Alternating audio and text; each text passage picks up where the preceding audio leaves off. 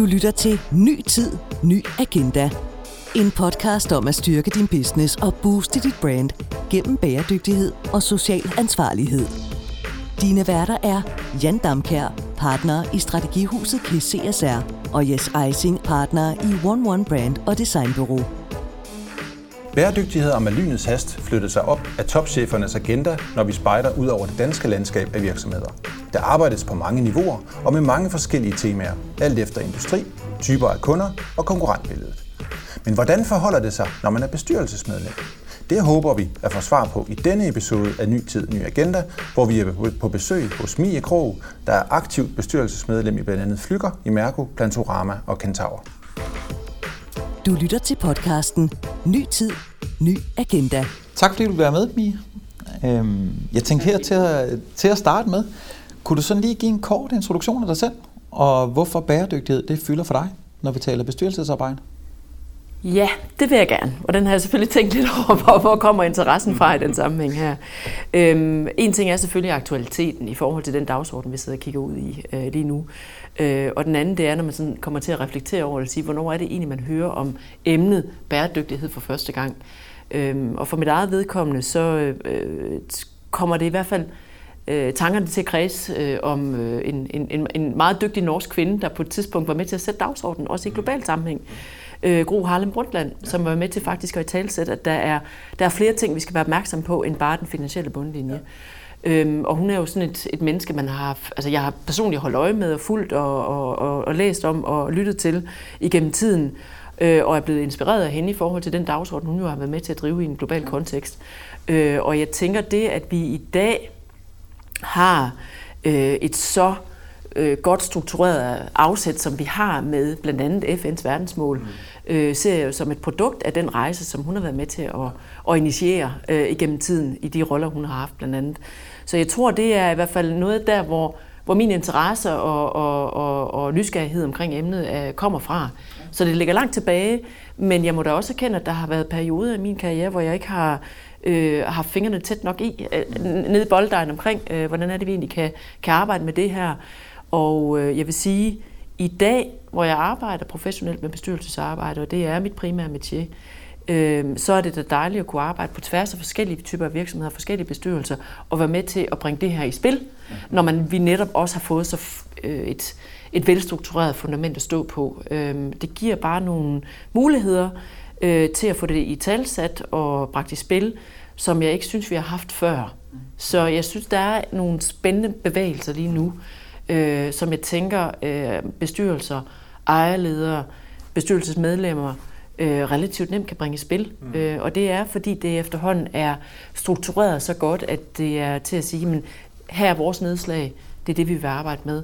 Og den diskussion, øh, synes jeg er nemmere at facilitere i dag, end det nogensinde har været før. Hvordan oplever du, det har været i bestyrelseslokalerne rundt omkring? Er det, er det kommet højere op på agendaen? Er det noget, man føler, man som bestyrelse skal være med til at drive, eller hvordan, hvordan er det? De bestyrelser, jeg selv sidder med i, øh, der fylder det noget. Og det er helt sikkert noget, der har taget fart, øh, særligt de sidste 5, 6, 7, 8 år. Øhm, det vi sad med lige umiddelbart efter den finansielle krise, var selvfølgelig noget, der handlede om crisis management øh, i den sammenhæng her. Men, men øh, den rejse, vi har været på de, sidste, de senere år, der har der været både plads og tid og energi og overskud til at begynde at arbejde med flere dagsordner. Øh, og jeg har oplever selv, at de bestyrelser, jeg sidder i, der er det et spor, der virkelig er kommet ind for at skulle fylde noget. Fra at det var måske den lidt blødere CSR-dagsorden, til at vi nu i stigende grad arbejder med alle de perspektiver, som jeg synes øh, FN's verdensmål og dermed også den brede bæredygtighedsdagsorden bringer i spil. Så det, øh, det synes jeg er super relevant. Jeg kunne godt tænke mig, at jeg, jeg fangede sådan lige kort, du sagde noget med, at det, det var ligesom blevet, det var nemmere at gå til på en anden ja. fasong måske, som bestyrelse, når man kigger ind i hele det her øh, univers af muligheder, skulle jeg sige, når vi taler bæredygtighed. Ja. Øhm, hvordan, hvordan tager man hul på det her som bestyrelse? Kan, kan du sætte nogle ord på det? Hvordan, øh, Jamen, jeg kan jo prøve at illustrere det med nogle af de processer, vi har, vi har været, været igennem i de bestyrelser, jeg sidder i. Mm. Øhm, og der, hvor vi egentlig har taget afsæt, øhm, og det har jeg også øh, forsøgt at prøve at, at illustrere ved at sige, at øh, rigtig mange ejerledere, mm. det er jo de virksomheder, jeg blandt andet er i bestyrelsen hos, har jo rigtig mange af dem har jo et, et, øh, et godt hjerte eller noget, de interesserer sig for at gå op i. Mm.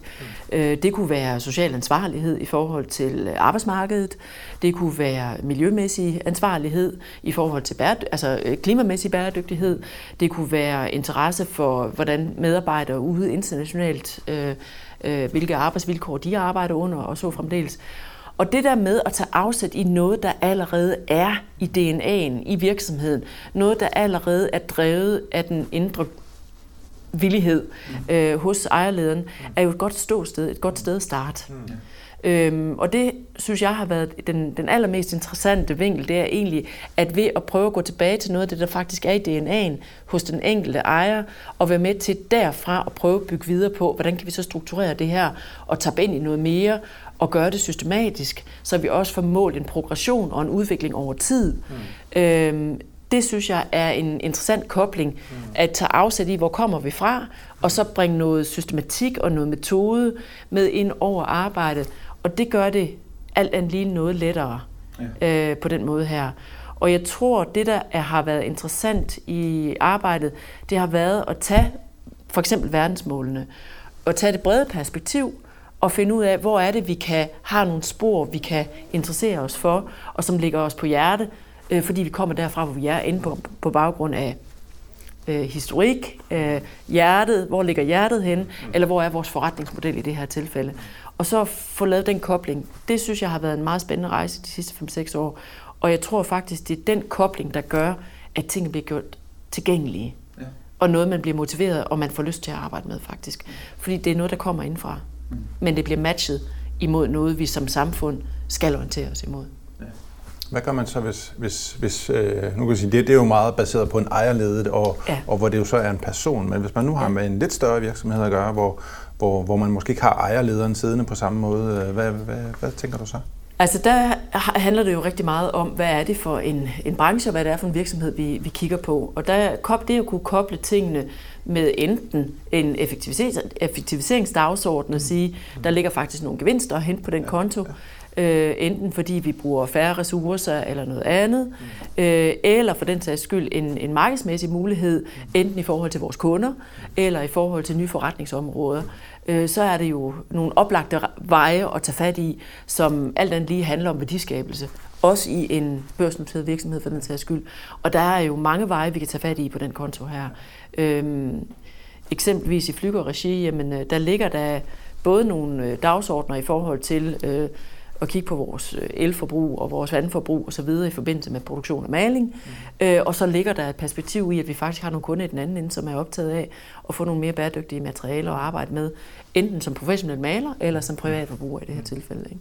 Så, så der er jo nogle mekanismer, vi kan sagtens kan tage fat i ja. her, tænker jeg. Så som bestyrelse har man egentlig en rolle også, hvor, hvor man går ind og kigger på, hvor kan det egentlig, kan man sige, hvis man nu gerne vil den her agenda, og det, det er jo ikke bare noget, vi vil, det er noget, vi skal. Øh, det er noget, vi skal, ja. ja. Øh, men så som bestyr, en bestyrelsesrolle kan være ligesom at pinpointe de steder, hvor det også giver virksomheden gavn. Altså ja. det, det, holde fast i rådet på det. Jo, lige netop. Og det er jo, altså, øh, det nemmeste er jo at overbevise folk om, at, at det her det er meningsfyldt, når man netop kan mærke, at der er steder i hele værdikæden, at det her det faktisk nytter og flytter noget. Øh, enten fordi vi kan få en bedre tilgang til vores kunder. Vores kunder synes, vi er, står, en, står på en bedre, mere troværdig position, markedsføringsmæssigt, markedsmæssigt, øh, konceptmæssigt, produktmæssigt, mm. øh, eller for den sags skyld, at vi faktisk kan drive en mere effektiv forretning, fordi vi kan reducere vores øh, ressourceforbrug i det hele taget. Har du oplevet eksempler på, hvor du har siddet i bestyrelsen af virksomheder, som ligesom har fået det her positive afsæt i forhold til også at blive en, få en bedre konkurrenceevne, eller få et stærkere, en stærkere markedsposition ved hjælp af det her? Øhm, det har jeg oplevet, og det mm. oplever jeg til, til stadighed også okay. øh, faktisk, fordi vi har jo i hvert fald nogle, en, nogle forbrugergrupper, som begynder at interessere sig for det her, både, både når det er business to consumer, men også når det er business to business. Øh, jeg kan prøve at komme med et eksempel, og det er jo øh, Kentaur, som øh, arbejder med let erhvervsbeklædning til øh, blandt andet øh, det offentlige, og, og hvor det offentlige er med til at sætte en dagsorden, fordi det er et af de kriterier, de køber ind efter efterhånden, at øh, produkterne er enten produceret med bæredygtige materialer, eller øh, under hensynsfulde hvad hedder det, produktionsformer, og, og så fremdeles. Så der er der helt klart et argument for dem som virksomhed, og med de produktkoncepter, de kommer med, at slå på, at, at vi faktisk har en bæredygtig dagsorden. Og det har virkelig været en, øh, øh, noget, der har rykket sig for, for dem i løbet af de sidste de senere år i hvert fald. Mie, det her med, øh, når, når, nu man, øh, når man enten revitaliserer eller lægger en ny strategi mm. øh, for, øh, for virksomhederne derude, og man sidder i bestyrelsen, og man tænker, at det her bæredygtighed, det skal vi have, det skal vi have med nu. Øhm, at, at, har det gjort det anderledes at arbejde med strategi på det niveau? Eller, øh, eller er det noget, tager man det i små bidder, eller vælger man simpelthen at sige, nu bygger vi, nu bygger vi, øh, nu bygger vi strategien på en ny måde? Eller hvad, hvad, hvad betyder det i praksis, når I sidder derude? Og, øh... Altså, jeg vil sige, historisk set, så har det jo rigtig meget handlet om, hvor, hvor, hvor er hvor er tallene henne mm. om 3 til fem år. Ja når man har siddet med strategi ja. og skulle arbejde, sige, hvor store vil vi være, og hvem sælger vi til, hvorhen sælger vi, og hvordan overledes. Så hvis man sådan tager det historiske, strategiske perspektiv, så har det jo handlet om at flytte nogle tal fra et, fra et niveau til et andet niveau over, over tid. Øhm, og det, det, måske, det fungerer måske knap så godt, kan man sige, med bæredygtighedsagent. det er jo det, jeg vil hen, ikke? Fordi, ja. Jo, og, og, og det kan man jo sige. Og, og spørgsmålet det er jo, om hvorvidt en, en, en progressiv bevægelse stadigvæk har sin betydning, når vi taler strategi. Og det vil jeg jo våge den påstand, at det har det stadig. Jeg tror jo stadigvæk på, at hvis vi gør tingene rigtigt, med et bæredygtigt sigte, så er det stadigvæk vigtigt, at vi arbejder med en progressionsdagsorden. Ja. Øhm, jeg tror også på, at, øh, at netop når vi så får bygget noget bæredygtighed, uanset om det er klima eller social ansvarlighed, eller hvad det nu måtte være, når vi får bygget det ind i vores forretningsmodeller, så er det jo godt, at vi tænker progression. Fordi så har det jo alt andet lige muligheden for at skubbe noget andet til side, som er mindre bæredygtigt. Så der tænker jeg, at det går egentlig hånd i hånd for mig. En progressiv tankegang og en bæredygtig tankegang. Øhm, det, jeg synes er en, det, det, jeg synes, der er interessant i strategiarbejdet i den sammenhæng her, det er jo, at øh, der har været en periode, hvor de talmæssige strategiarbejde og det sådan CSR-bæredygtige øh, strategiarbejde, de sådan har ligget som to parallelle spor. Mm. I stigende grad oplever man jo, at de to ting i højere grad smelter sammen og bliver en integreret del af strategiarbejdet.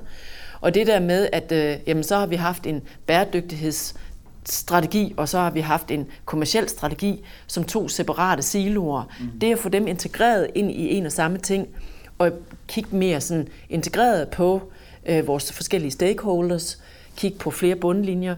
Vi skal både tale til vores med, om og med vores medarbejdere, hvad er det for nogle dagsordner, vi gerne vil arbejde med her, vores øh, miljømæssige stakeholders i det her tilfælde, og vores kapitalmæssige stakeholders. Mm. Så det der med at arbejde med flere forskellige stakeholders og flere bundlinjer, øh, tænker jeg er noget af det, vi har skulle øve os rigtig meget i strategiarbejdet. Og det vil jeg ikke sige, at vi er færdige med at arbejde med. Ja. Der er stadigvæk en rejse. Øh, og de sådan, kan man sige, strategimodeller, der integrerer de her perspektiver, øh, synes jeg måske stadigvæk, vi skal lede efter. Mm. De er ikke øh, veludviklet nok endnu. Ja. Så der tror jeg, der ligger et godt spændende stykke strategiarbejde, øh, som vi skal øve os i at få integreret øh, dimensioner omkring. Fordi hvordan er det, vi får smeltet den talmæssige og den sådan lidt mere stakeholderorienterede tilgang til strategiarbejde sammen i nogle modelapparater, som giver mening. Der tror jeg, vi har, øh, vi har behov for at udvikle os. Ja. Og få skabt mere synlighed omkring nogle forskellige modelapparater og processer, der kan, kan tænke, tænke det her sammen. Jeg synes ikke helt, vi er der endnu. Tænker du stadigvæk, at man skal have en bæredygtighedsstrategi? Jeg så hellere, at det var en integreret del. Okay. Tror du også, at øh, hvis man nu står på, på kanten til at skal tage i gang med det her, er det så også så kan det godt være, at det er et af de første skridt, man tager. Og det tror jeg også er meget naturligt, ja. at det er et af de første skridt, man tager. Men jeg tænker, den langsigtede vision for mit vedkommende vil være, at det var en integreret strategi. Så rejsen er lidt, at hvis man står som en, som en ny virksomhed, eller som er på vej til det, så, så skal man lave en bæredygtighedsstrategi. Men når man kommer længere op ad banen, så bliver den bare integreret. Ja, ja det, jeg, jeg tror, det er sådan den der, ja. kan man sige, adfærdsmodning på en ja, eller anden måde. Ja, ikke? At, at man starter med at, at øve sig, ja. og efterhånden som man øver sig i noget, så bliver det til noget, der er lige så naturligt ja. som at trække vejret i det ja, her tilfælde. Ja, okay. Og det er jo den rejse, vi er på, tænker jeg, ja. helt overordnet set. Hvor langt er sådan et stykke strategiarbejde? Eller hvor langt, hvor kort bør det være? Eller kan man... Altså hvis jeg sådan skal prøve at tale ud fra erfaringer, hvad jeg har oplevet, så tror jeg, det er en, øh, der er noget, der handler om en erkendelse. Øh, at der er noget i vores eksisterende forretningsmodel, hvor vi kan gøre tingene bedre. Og det, den erkendelsesfase, den kan jo tage alt fra et halvt til et helt til flere år i bund og grund med at finde formen øh, på det. Øhm, og, og, og det med at få den øh, kortlagt, og den der erkendelsesproces, og det at få sat nogle målepunkter op omkring det, og få bygget nogle handlinger ind omkring det, jamen det kan jo tage alt fra et år til flere år at få det integreret. Så, så jeg, jeg, umiddelbart er det min fornemmelse, at det her det er en rejse, der nok tager et par år eller mere, for egentlig at få sporet sig ind på, at det her det er en integreret del af måden, vi tænker på, og at vi så får bygget målepunkterne og progressionstanken op øh, omkring det her, og få systematiseret sin, sit datagrundlag omkring det også. Det tror jeg, det er en, der er noget datadisciplin, særligt når vi kommer ned i hele SMB-laget, hvor man øh, måske stadigvæk er lidt umoden, helt, u, helt overordnet set, mm. som jeg tror er ret vigtigt, som vi skal have bygget ind i det her. Øhm, så, så hvordan er det, vi får registreret vores påvirkning, miljømæssig påvirkning på forskellige vis. Øh, for eksempel, øh, det er ikke alle, der har, det som en naturlig del af deres øh, data struktur som sådan hele året. En, en relativt enkel måde måske at få ja, noget baseline på plads ja, lige netop. på tværs af, af Og der er noget der, altså jeg ser faktisk en mulighed for flere forskellige forretningsmodeller omkring det at understøtte virksomheden med det her, og gøre det nemt og enkelt, på samme måde som vores økonomiske styring og datadisciplin er forenklet. Så i det, det hele taget at kunne tilbyde noget omkring det her, fordi der er mange, der står med store spørgsmål omkring, hvordan er det i det hele taget, vores CO2-aftryk skal gøres op inden for vores forretningsmodel, og hvordan kan vi gøre det nemt og enkelt. Det tror jeg, der ligger, der ligger nogle, nogle potentialer, som ikke er udnyttet endnu, og nogle værktøjer, som ikke nødvendigvis er til stede eller synlige for den her gruppe af virksomheder endnu. Så jeg tror, der er et kæmpe potentiale der, faktisk. Du lytter til podcasten Ny Tid, Ny Agenda. Hvad, hvad tænker du, hvis vi... Åh, oh, det er altid svært at spå om, især med det her. Det går stærkt, øh, og man kan sige, forventningerne og alt muligt andet skifter i markedet derude, øh, når vi, når vi taler bæredygtighed også. Men hvis vi sådan kigger øh, et til tre år frem, øh, måske gerne længere, hvad, hvad, hvad tænker du på bæredygtighedsdagsordenen? Der, øh, hvordan vil det udvikle sig? Hvad, hvad, hvad vil fylde de næste et til tre år? Vi har været meget... Klima har jo ligesom været den alt overskyggende overligger, i, i hvert fald i vores geografi her, ja. inden for de seneste år. Og, øh, og hvad hedder det, diversitet, mangfoldighed, ja. er, er virkelig også kommet op, øh, ja. synes jeg. Er, er der et eller andet, er der noget, vi, øh, er der noget, du tænker, vi kan se frem til at tage hul på også, når vi taler bæredygtighed, sådan i vores geografi her? Mm, altså man kan sige, der er, der er to spor, som jeg synes, eller som jeg måske kunne håbe på, kommer til at fylde noget mere. Øhm, den ene, det er øhm, alle de perspektiver, som kommer fra den cirkulære økonomi. Ja. Altså hele ressourceforbruget og ressourcegenanvendelsestankegangen, kan man øh, i den sammenhæng her.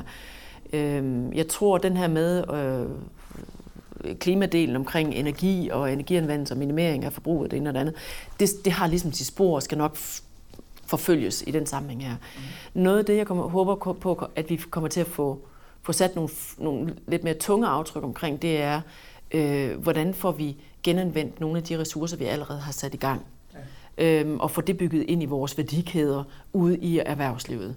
Ja. Øhm, det, kunne, altså det er jo uanset næsten øh, genanvendelsen af forskellige, øh, hvad ved jeg, emballager. Øh, det kunne være i tekstilbranchen, som Kentaur jo er i. Hvordan får vi genanvendt nogle af de tekstiler, der kommer tilbage efter endt øh, li, øh, liv i, øh, i, hvad hedder det, i fødekæden.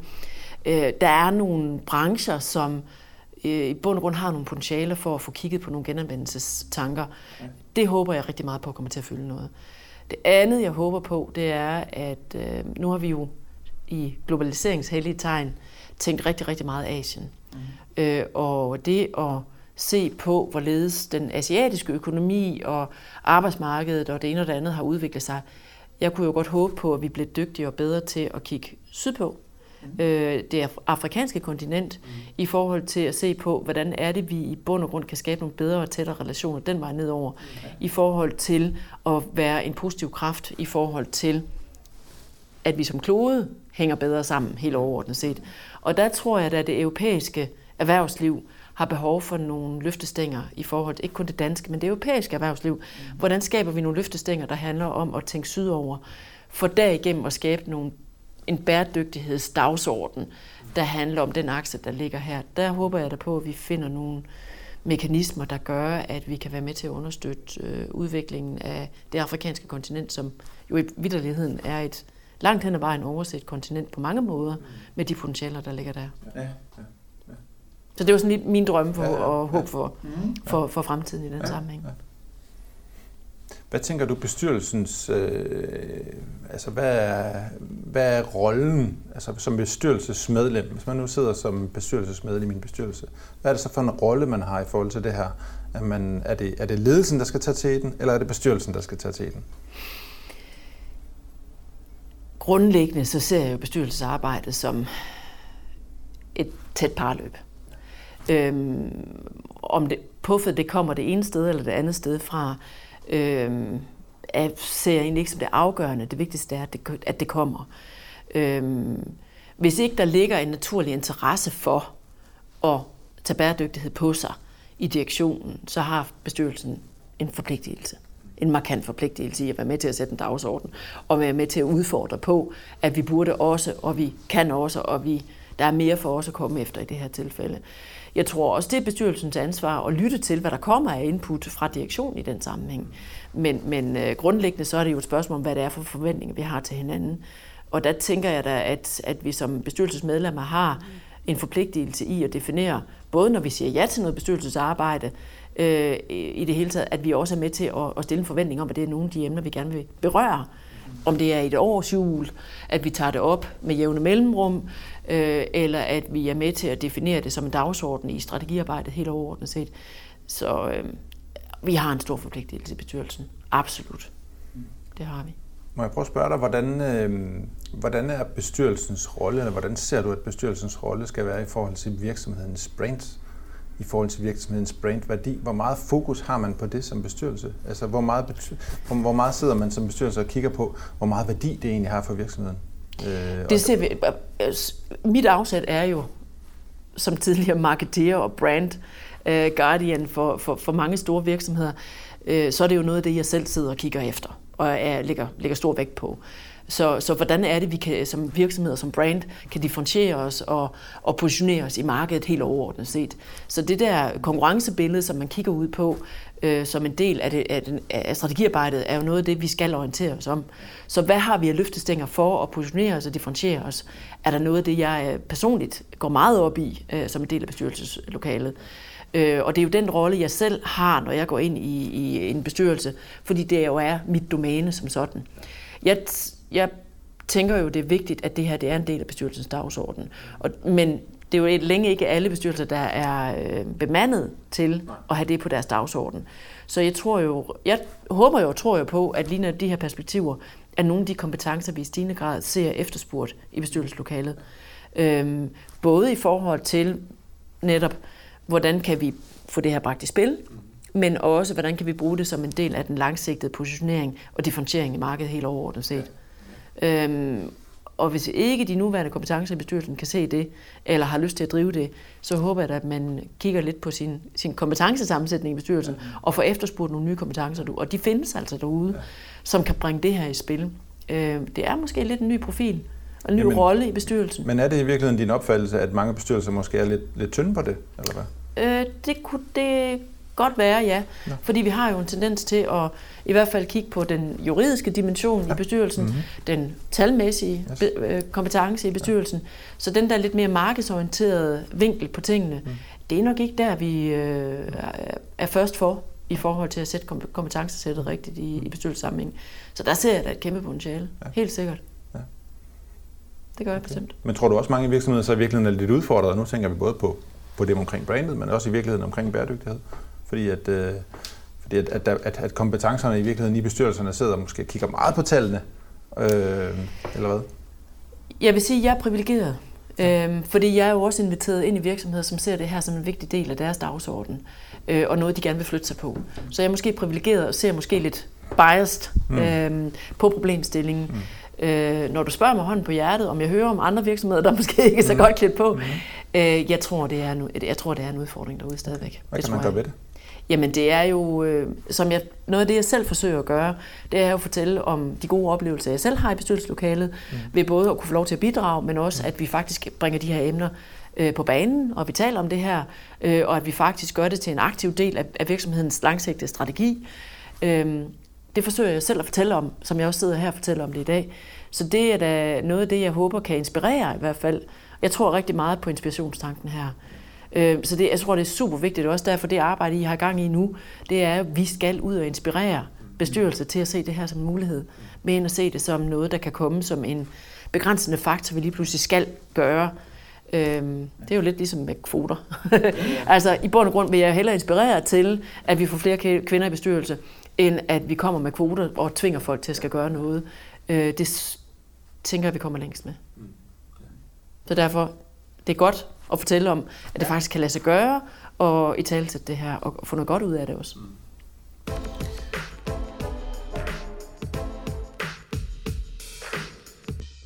Noget af det, jeg synes, vi oplever meget, når vi er ude, øh, det er jo det her med, at, øh, at, at det med at rykke sig fra at fokusere på compliance, ligesom, og sådan på, på kommersiel risikoledelse, kan man sige, i forhold til lovgivning, direktiv og hvad der nu ellers måtte være, og så til, at det lige pludselig er, øh, at man er ude og arbejde netop, øh, som du siger, med, med stakeholder expectations på den agenda her. Mm.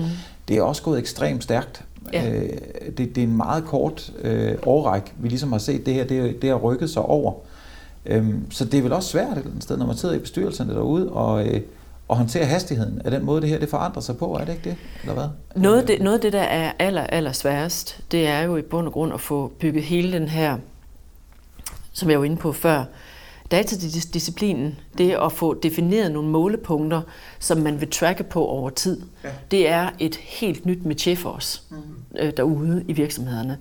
Øh, og det er faktisk at få kortlagt og defineret mulighederne for at måle og registrere progressionen. Fordi øh, en ting er, at vi selv har noget data inden vores eget, hvad vil jeg, elforbrug og hvad vil jeg, øh, inden for egne mure, men det at i højere grad kigge på den der lidt mere samfundsmæssige impact, vi jo har, det at få defineret noget datagrundlag omkring det, det er super svært, øh, og noget, hvor vi nok lidt famler øh, derude. Så der tror jeg, der er rigtig meget behov for at få støtte og vejledning øh, omkring det her, øh, og få, få bygget øh, nogle kan man sige, mekanismer, der gør det nemt og enkelt og tilgængeligt arbejde med det her. Fordi ellers så ender vi på nogle målepunkter og nogle indsatser, som bliver for små og for snævre. Så det at turde være ambitiøs, fordi man så samtidig har troen på, at vi kan skabe øh, en, øh, en struktur omkring det her, der gør, at vi nemt kan måle på det. Øh, der er jo virksomheder, som har arbejdet med det her gennem de sidste 10-15 år, har været stille og roligt forfinet deres egne, øh, kan man sige, øh, deres egen øh, infrastruktur omkring, hvordan de måler progressionen på det her. Men det at gøre det i en SMV-virksomhed og, og begynde at gribe fat i det her, mm. det kan godt komme til at virke uoverskueligt. Mm. Så det er ikke viljen, men det er måske værktøjerne, ja.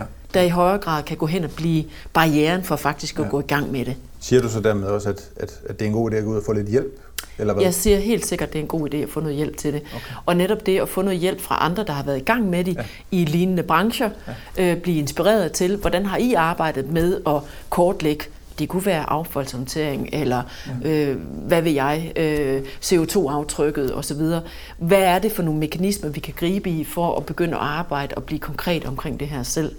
Øh, og hvordan får man hjælp til det? Er det, er det, er det netværksgrupper? Er det, er det andre virksomheder, jeg, man går i netværk ja, med? Eller hvordan gør man det? Jeg oplever, at der er rigtig meget netværk, der begynder at fungere omkring det her. Mm. Øh, der er rigtig mange, der søger sparring. Der er rigtig mange, der gerne vil lytte og, og spørge til. Øhm, og jeg tror, øh, apropos det, I selv har gang i med her, øh, at få fordelt nogle af de gode eksempler på, hvad er det, vi gør her hos os, øh, er en rigtig, rigtig vigtig ting. Det er en, helt, det er en samtale, der er meget mere nuanceret end at samtale omkring, hvordan vores økonomiske performance i årsrapporten øh, har været. Nu skal vi også til at samtale omkring, hvordan vi har flyttet os på vores øh, korprapporter, og hvad er det, vi måler på i vores rapporter osv. osv. Der er en samtale, vi skal til at øve sig i at have. Helt ja. sikkert. Men hvad med risikobilledet i forhold til det her med bæredygtighed? Nu, nu sidder vi jo, nu har vi talt meget omkring øh, mulighederne og sådan det lavpraktiske arbejde osv. Ja. Vi ser nogle, øh, vi ser nogle eksempler derude på nu, at øh, det, det her det kan rent faktisk godt backfire et eller andet sted. Hvis du har, ja. hvis du har promoveret dig på en diversitetsagenda for eksempel, ja. og øh, jeg så for nyligt, øh, ingen nævnt, ingen glemt skulle jeg til at sige, men jeg så for nyligt, at øh, en virksomhed, som faktisk er ude og rådgive omkring de ting her, og hjælpe virksomheder til at arbejde bredere med mangfoldighed, ja. øh, havde ansat øh, fem nye praktikanter øh, til deres, øh, til deres de her, øh, hvad hedder det, øh, til de åbne spots, de havde. Og øh, det var fem, øh, fem skandinaviske fyre i 20'erne, man havde valgt, og, øh, og det tordnede der ud af med kommentarer, faktisk ja. så meget, så det blev taget af LinkedIn igen. Jeg kunne simpelthen ja. finde opslaget igen, da der Nej. var gået et døgn.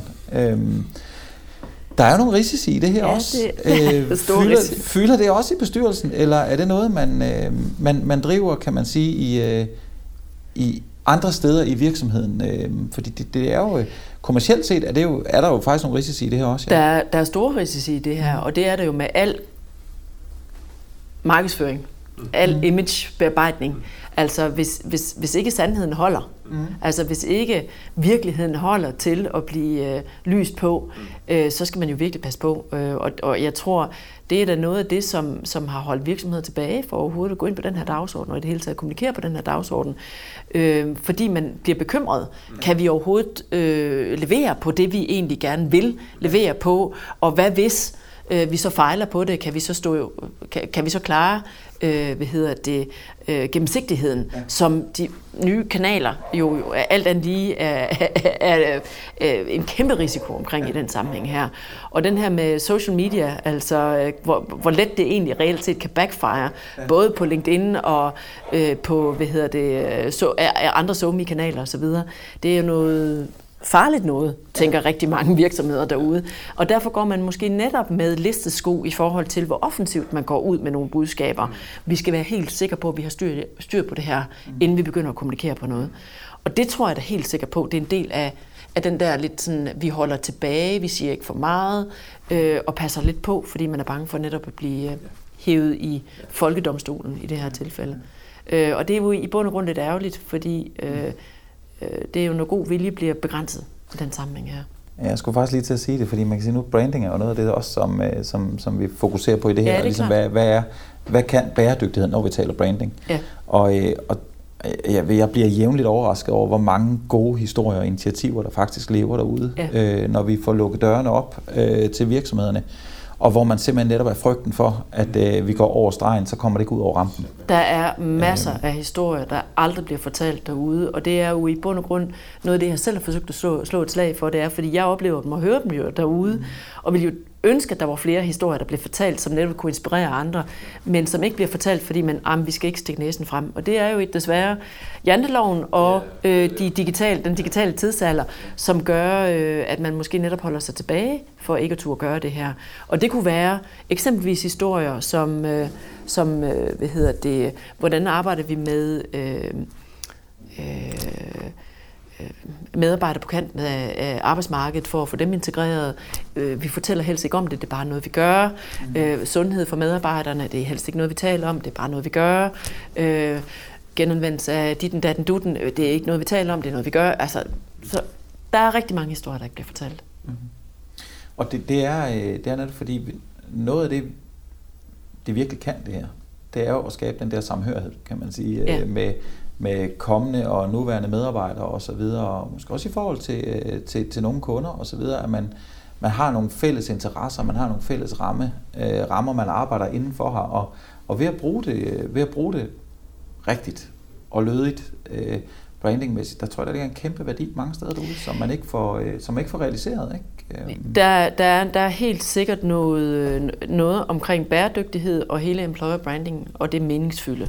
Det meningsfulde som sådan øh, fremtidens medarbejdere efterspørger noget meningsfyldt, noget relevant, noget jeg har lyst til at bakke op om, noget der jeg kan se som en, en del af mit eget forlængede kan man sige, univers. Øh, og hvis øh, bæredygtighedsdimensioner, forskellige dimensioner inden for bæredygtighed er noget, jeg selv går op i, så det der sammenfald af værdier, øh, tror jeg da helt sikkert er en væsentlig faktor for rigtig mange medarbejdere i fremtiden.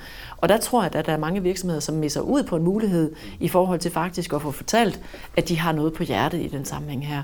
Øh, af frygten for at blive hængt ud øh, for måske netop et eller andet, der ikke øh, måske helt faldt, faldt ud, som man havde håbet på i det her tilfælde. Men ja, det kan noget. Det tror jeg bestemt på, at det kan. Men det er vel også en reel frygt det er en reel altså, man kan sige, Der er jo i hvert fald masser af eksempler på, at der også er nogen, der har prøvet at stille, jeg lige vil sige, røven frem i klaskehøjde, og så, ja. så ved man godt, at så, så kan det gå galt. Ikke?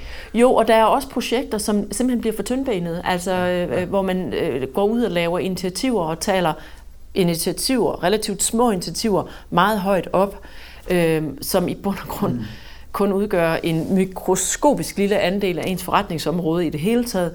Og nej, det er så måske også ude af proportion. Så ja, der er jo en, øh, kan man sige, øh, risikoen for greenwashing er der, øh, og det skal man virkelig passe på med, fordi der skal være substantielt, det skal være dybfølt, det skal være noget, man får tænkt ind, integreret i ens forretningsmodel her ja, og, og, og så er vi jo sådan set tilbage der, hvor du startede. Fordi ja. det her det handler jo i virkeligheden om, at man finder ind i kernen, og man ja. finder ind til, hvad der at, at, at når man går ind og siger, nu vil vi gerne sætte BSR, eller hvad hedder det, CSR bæredygtighed på sammen med vores brand, jamen så skal det, så skal det hænge sammen. Ja. Altså det kan ikke hjælpe, at man, man går ud og siger et eller andet, som godt nok er bæredygtigt osv., men hvor det er langt fra, fra basisforretningen. Nej. Fordi så har det ikke rigtig den det har ikke den der substantielle vi, vi gang på jord, kan man sige. Ja. Og derfor, altså noget af det, der glæder mig, for eksempel hvis, i de bestyrelser, jeg sidder i, altså i Kentauer, der hvor vi tager fat, jamen det er bæredygtigheden og, kan man, øh, kan man sige, øh, i materialevalget. Ja. Hvad kan vi gøre i forhold til materialevalget, som gør, at vi kommer til at agere og bidrage mere bæredygtigt helt overordnet set inden for let erhvervsbeklædning? Øh, hos Plantorama, hvad kan vi gøre i måden, vi driver vores væksthuse og, og varehuse på, der gør, at øh, det at øh, gøre planter, planter tilgængelige for, for, for familien Danmark. Mm. Hvordan kan vi gøre det bæredygtigt med øh, at begrænse øh, vandforbruget, genanvendelse af regnvand, solceller på taget og alle de her klassiske elementer. Hvad kan vi gøre, som ligger tæt omkring måden, vi driver forretning på? Og det er, lige, altså det er jo der, hvor vi får fat i noget, der er helt inde omkring virksomhedens kerneforretning. Mm. Og hvor er det, vi så har nogle mekanismer, vi kan skrue på der. Og det samme hos Flyger jo. Hvad kan vi gøre med alle de malerbønder for eksempel, mm. som, som vi bringer til markedet, mm. og tænker genanvendt plast for eksempel. Ja. Jamen, hvordan får vi det tænkt ind i vores processer? Øh, vandforbruget i produktionen af maling. Det er jo der, hvor vi virkelig er inde i kernen og kan gøre en forskel. Ja. Mm. Men jeg, jeg er vild med, som du siger, det der med at få defineret nogle kroge, og ligesom ja. hænge det her arbejde op på, om det så er øh, øh, i forhold til dine produkter, ja. om det er i forhold til dit DNA i virksomheden, din historik, mm. om det er i forhold til kulturen, eller hvad det nu end er. Øhm, Udover det her, har du så her til sidst, er der nogle andre gode råd til de her bestyrelser, der gerne vil i gang med det arbejde her, som du øh, måske ikke brænder ind med, som, du har lyst til at dele? altså, øhm, det, havde, det, havde I jo bedt mig om at tænke over. surprise! surprise! og noget af det, jeg synes, der er afgørende i det her arbejde, det er at komme i gang. Altså ja. først og fremmest, kom i gang med det, gør det enkelt, fokusere på de få nemme skridt, som ligger lige, lige for simpelthen. Kom i gang med at øve øh, og få drevet på nogle bolde, som, som hvor vidderligt ligger tæt på hjertet og tæt på den forretning, man driver. Øhm, og så ellers få snebolden til at rulle, altså få bygget på, og hele tiden få fundet de der, hvad er det næste skridt, vi skal udfordre os selv på? Hvor skal vi være lidt mere ambitiøse næste gang, vi tager et rull på det her? Og så tror jeg, det er super vigtigt, at man tænker partnerskaber som en vigtig del af en strategi. Øh, og det at finde de relevante partner, der kan være med til at gøre, at man kan være mere ambitiøs over tid. Og der synes jeg jo netop, at uh, særligt FN's verdensmål lægger op til hele partnerskabstankegangen. Mm. Og der tror jeg, at vi alle sammen kan lære rigtig, rigtig meget, fordi vi behøver ikke at eje hele værdikæden, men vi kunne måske gå ud og motivere til nogle nye partnerskaber eller nogle nye forretninger, som kunne være med til at gøre, at vi selv kommer til at stå endnu stærkere i vores værdi kæde og hele den forædling, som vi bidrager til. Og de partnerskaber ser jeg et kæmpe potentiale til. Og jeg ser mange spændende nye forretningsmodeller derude, som, som i bund og grund kan være med til at skabe en helt ny industri i Danmark øh, og i Europa for den sags skyld. Og, øh, og der tror jeg, vi kan begynde at få fat i noget super interessant, som kan være med til at tænke og, og skubbe til den her cirkulære dagsorden, som jeg synes jo ligger ind, indbygget i hele bæredygtighedsagendaen. Øh, øh der tror jeg, der ligger noget spændende. Øhm, så det der med at turde tænke i partnerskaber, og ikke partout selv skulle eje det hele, mm. øh, og også være med til at måske sætte gang i nogle nye partnerskaber, og turde initiere nogle nye partnerskaber, det tror jeg, der er rigtig meget energi i. Så jeg tror, det var nok de tanker, jeg vil tage. Start småt, få det til at rulle, vær ambitiøs, og så tænk i, hvem er det omkring ens værdikæde, øh, der kan komme til at hjælpe en, øh, og som måske kan være med til at skabe en helt ny industri. Øh, jeg tror, der ligger noget, nogle spændende perspektiver i det, alt andet lige. Super interessant. Absolut. Tak for et rigtig spændende øh, tanker omkring bestyrelsens arbejde. Det har været virkelig, virkelig spændende. Tak Men mindre du har en kommentar til sidst, som du lige... og tak, tak i lige måde, og tusind tak, fordi I måtte være med. Og uanset hvad, gå ud og fortæl de gode historier. Jeg tror, der er så mange gode historier, der skal fortælles. Så dejligt, I gider gøre det. Det gør vi. Selv tak. Tak for det, Mie. Tak for det. Du har lyttet til en episode af Ny Tid, Ny Agenda. Husk, det er gratis at abonnere på podcasten og få endnu mere indsigt og inspiration til at booste dit brand gennem bæredygtighed og social ansvarlighed. Og så bliver vi rigtig glade, hvis du synes, vi fortjener nogle stjerner eller likes på din foretrukne podcast-platform. For eksempel Spotify og iTunes. Tak for nu, og på genhør.